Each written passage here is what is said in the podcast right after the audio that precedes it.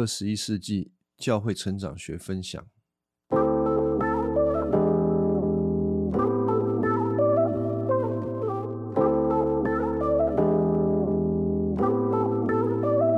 我们今天要来讲这个二十一世纪教会成长学，它的第一章“福音有一定的范围”。我们的节目录制到第三次。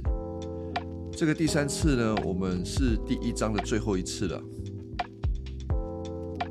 在这一次当中，我们会谈到一个福音所需要的完整的架构。所以，既然说是架构，它还有很多的内容要补充，所以只是一个架构，以及福音在教会当中应当扮演的角色或者是位置。跟其他的施工比较起来，它应该要放在什么样的位置？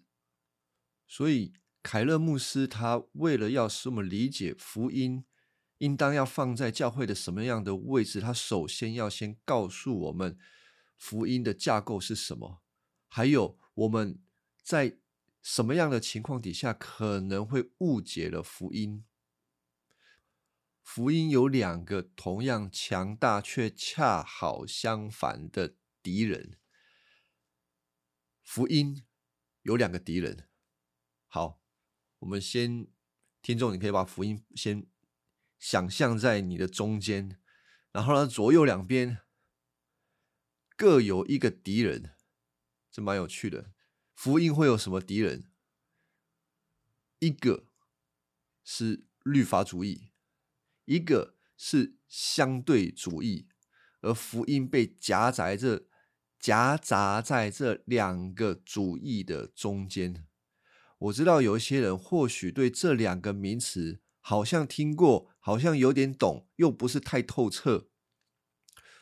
没有关系啊，这个更透彻的解释，凯勒牧师会放在下一章去，呃，去分析。让我们知道它对我们影响有多大，但是它在这一章，它只是要盖瓜的告诉我们，这两个东西会影响我们对福音的理解。一个是律法主义，一个是相对主义。律法主义呢，他告诉人说，你必须要活得圣洁，因为神是圣洁的，所以同时神也要求他的百姓能够活出圣洁。他的百姓也需要回应神是圣洁，要遵行他的话。而相对主义强调的是神有恩典赐福给他们，完成了救恩的工作，所以他们是被神所接纳的。我们在什么样的情况底下会碰到律法主义跟相对主义？可能大家会想说：“哦，可能是某某教会、某一个宗派、某一个倾向的教会。”会比较律法主义，某一些教会会比较倾向，呃，相对主义。其实我跟大家讲，任何一间教会都会有律法主义跟相对主义同时并存，这个是完全跑不掉的，没有办法辩解的。也许听众有一些经验，是你们是在一些新兴教会里面。这些新兴教会里面强调了许多基督徒的自由，你们以为这样子的教会是比较不律法主义的吗？哦，绝对不是。许多的新兴教会，他们强调基督徒应当要回应神，要活出道德，对基督徒的行为规范啊是非常详细的。比如说，在小组当中，小组长会去盯小组员你。什么时候灵修？什么时候祷告？你有没有按照这个是按照教会所分给你的读经进度来读经呢？教会所嗯准备的营会课程，你有没有参加呢？你所想的那些福音的对象，你有没有常常去探访他们，为他们祷告呢？这些要求本来应当是好的，但是他如果强烈到一个地步，他就会变成律法主义。当然，有一些比较保守的，并且是受金钱主义影响的基督徒啊，他们在律法主义上面的显现是比较明显的。他们会强调的是金钱、金钱的生命、好的道德。呃，当然，这一些基督徒他们可能真的在道德上面是真的很不错，他们为人和善，很谦和，说话温柔等等。但是，他如果他自己可以活得这么好，他何必需要耶稣基督呢？在圣经里面，我们已经看到有许多的例子，就是法利赛人啊、宗教领袖啊，甚至是一般的犹太人，他们都可以借着一些外在的行为，然后他们自己觉得很棒，然后不需要耶稣这样子。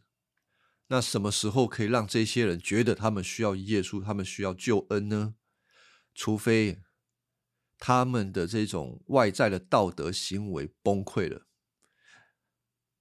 或者说，我们教会当中如果有一些他是很律法主义的，他可能有一个非常高超的道德行为，你要如何使他能够发现他的这些道德行为跟福音是没有直接关系的？除非啊。他的缺点被揭露出来，他的罪，他所做错的事情被揭露出来，不然他会依靠他的道德行为作为他的一个外在的表征。好，这个部分我有点讲的太多了，这个应该要留到下一章。我我我稍微拉回来啊，律法主义的人很容易让基督徒就是努力的活，但他会缺乏看到上帝的恩典。那相对主义的人呢？他太看到上帝的恩典，结果他懒得活，他活得像他自己。他觉得反正上帝已经接纳他啦，又不是因为他哪里好，所以就得救了嘛？何必嘞？何必要活得那么辛苦？那这两种人都有同样的问题，什么问题？就是他们并不是真正靠着福音而活。他们还是靠着自己而活，律法主义的人是靠自己而活了，相对主义的人根本就不想活，不想回应挂在十字架上面的救主。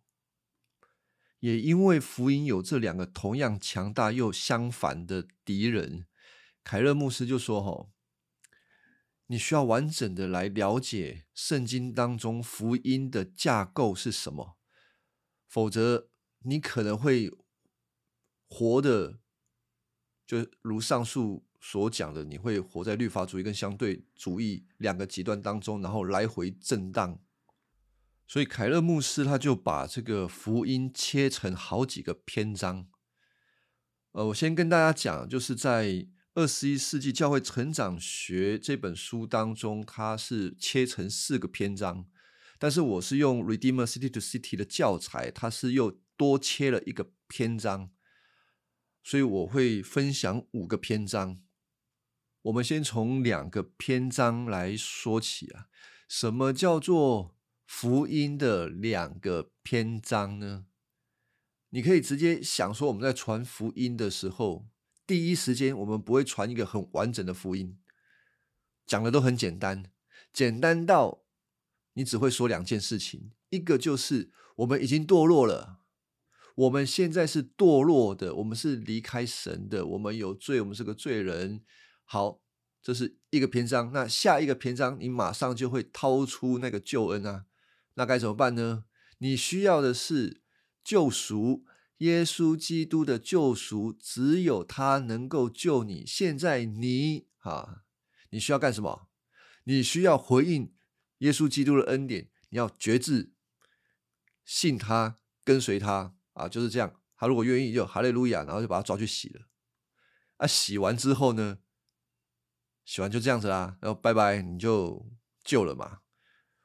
这样子的福音篇章会让我们脑袋只想一件事情：让他去受洗，让他去受洗，洗了再说啦。他说不管了，把他洗了，洗了就得救了嘛。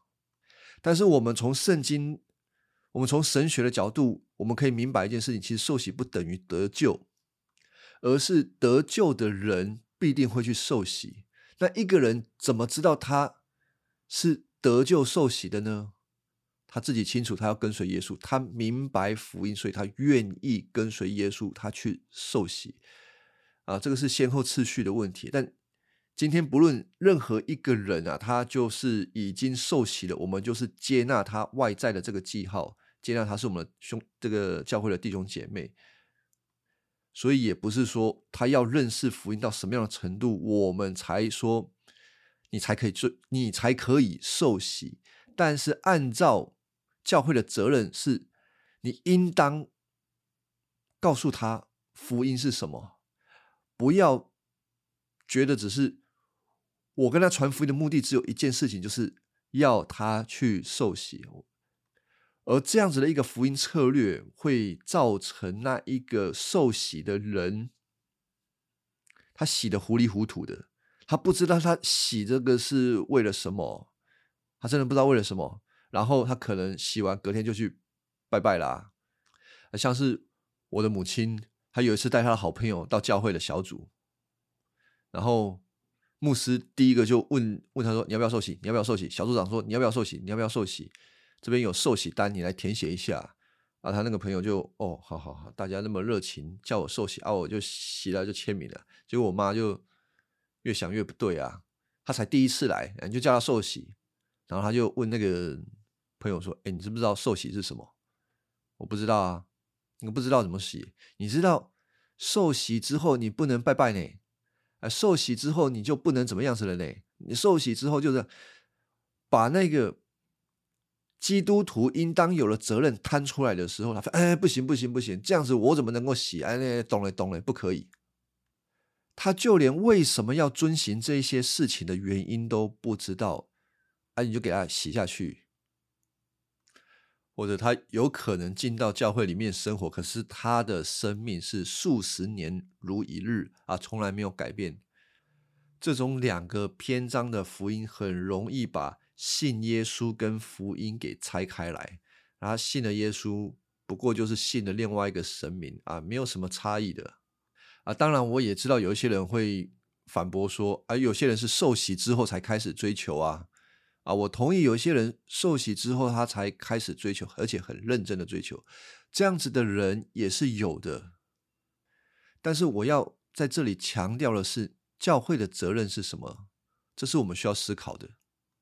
好，两个篇章是这样子，那我们要进阶啊。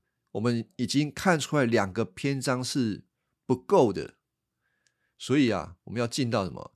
进到四个篇章啊，四个篇章。加了什么呢？刚刚讲堕落，然后救赎嘛。哦，不行，往外围加，就是一开始的时候，我们要跟人家谈上帝的创造是什么。上帝创造什么？创造这个美好的世界，世界是好的。还有，他创造了亚当夏娃，亚当夏娃是好的，好好的创造了给他们。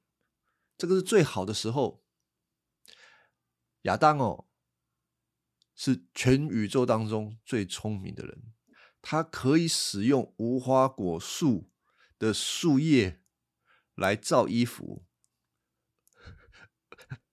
而不使用仙人掌的树叶来造衣服。由此可知，所以亚当哦，不但聪明，还有他还健康的很。如果没有意外，亚当是不会死的啊，他不会像我们会生病哦，啊，那个时代也没有病毒啊，他不会生病，不会老死，除非啊，他自己在伊甸园自己挖一个洞，然后自己摔到里面，把自己给饿死。好，所以亚当不但聪明又健康，环境又这么样的美好。这是人最好的状态，所以我们应当是在上帝的创造应该是那样子的。然后这是第一个篇章，第二个篇章就是我们堕落才是我们的琐事，因为罪的缘故，因为我们离开神的缘故，我们离开那个永远的生命，然后我们就会生病，我们会老，我们会死啊，甚至啊，我们内心有很多东西造成我们啊，反正一整个乱七八糟就是了。接下来，我们才会想到，我们我们需要的是一个救赎，是耶稣基督重新拯救我们，拯救我们之后，然后呢，第四个篇章就是恢复，恢复什么？我们必须要告诉人神的救赎，最后要恢复一个新天新地、新的宇宙、新的地球、新的国度，里面有新的百姓，还有他自己的。的君王耶稣基督在当中，这是最美好的时候。所以救赎不是在那边等着啊，救赎。救赎之后，你要想望一个更美的国度在那里，对吧？啊，不然基督徒又不是像一般宗教一样要轮回，一直轮，一直轮。没有，我们没有轮回。救赎之后，就是等候那新天新地全面更新的日子。所以四个篇章。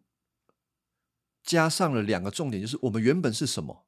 然而，神的救赎会引导我们，最后达成的是那一个完整的国度，并且耶稣基督在升天的时候，也确实把那个国度的使命交付给了教会。那四个篇章好不好啊？四个篇章当然比两个篇章还好嘛，因为两个篇章它的重点就是在。我自己本身，我这一个人得救了，然后怎么办呢？我开始过一个像茅山道士的生活，我可以出家，这是比喻啦。我说我可以过一个自己个人的生活就好了，我好就好了。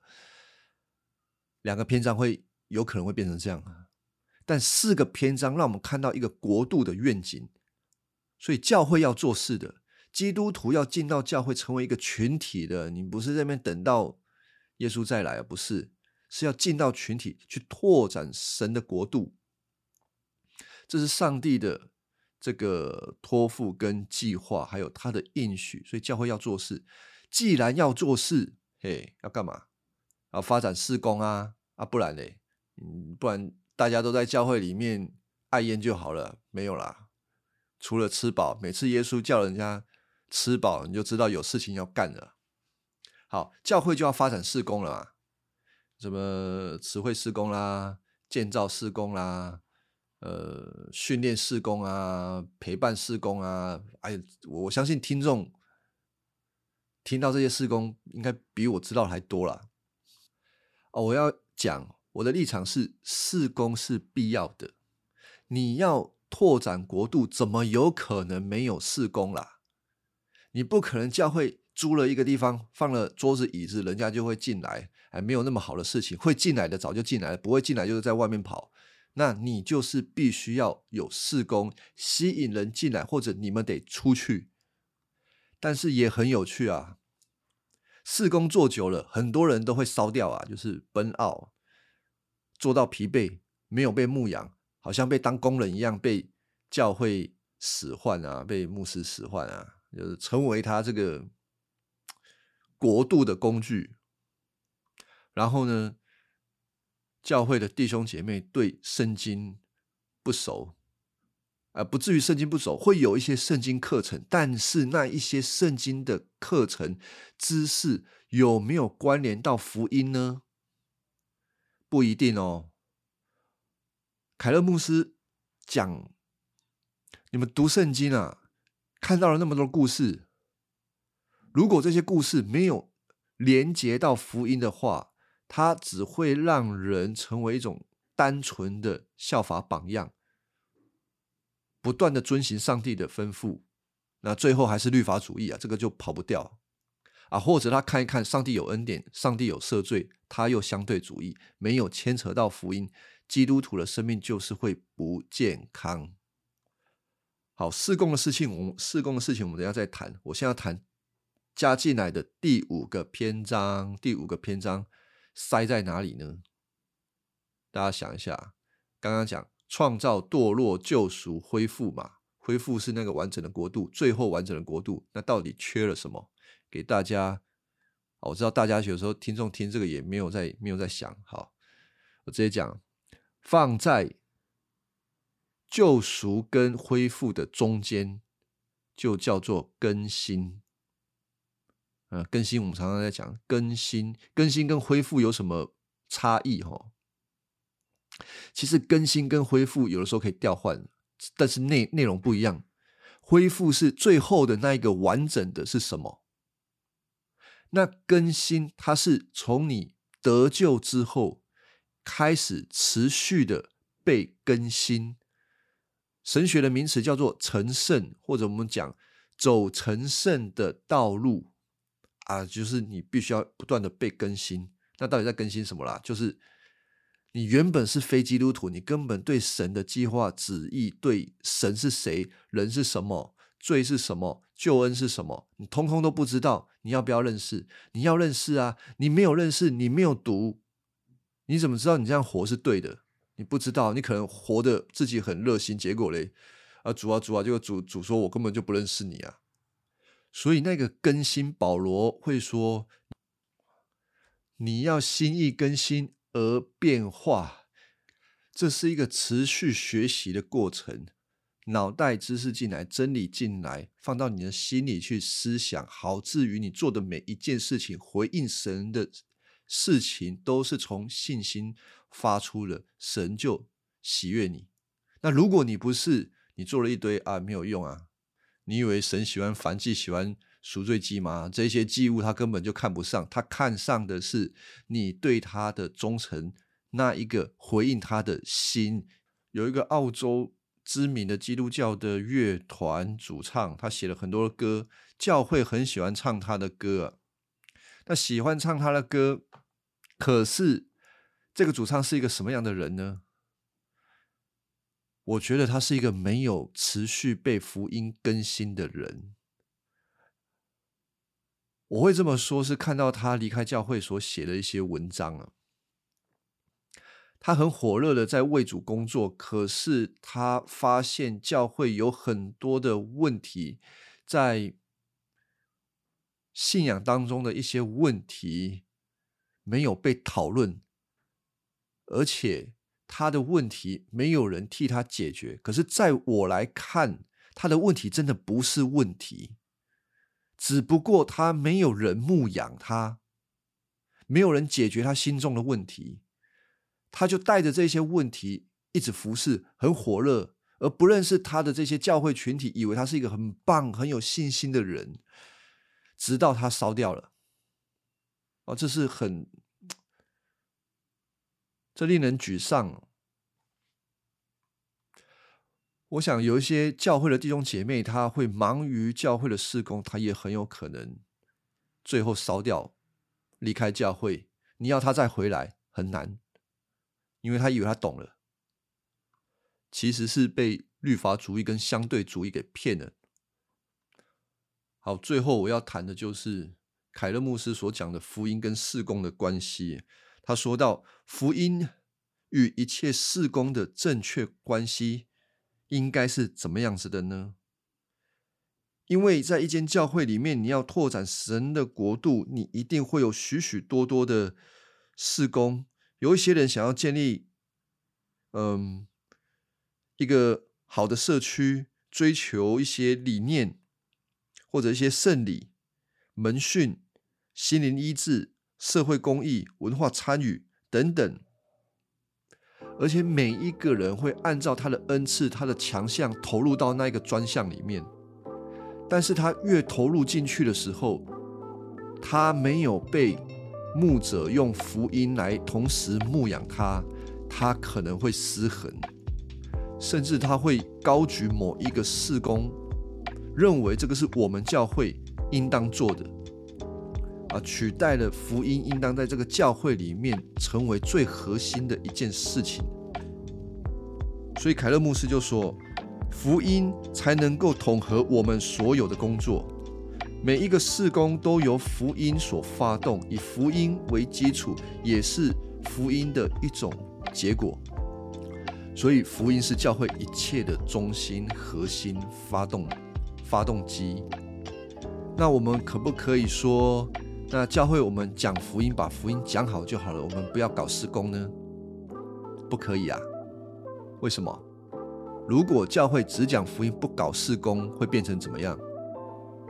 会变成空谈呐！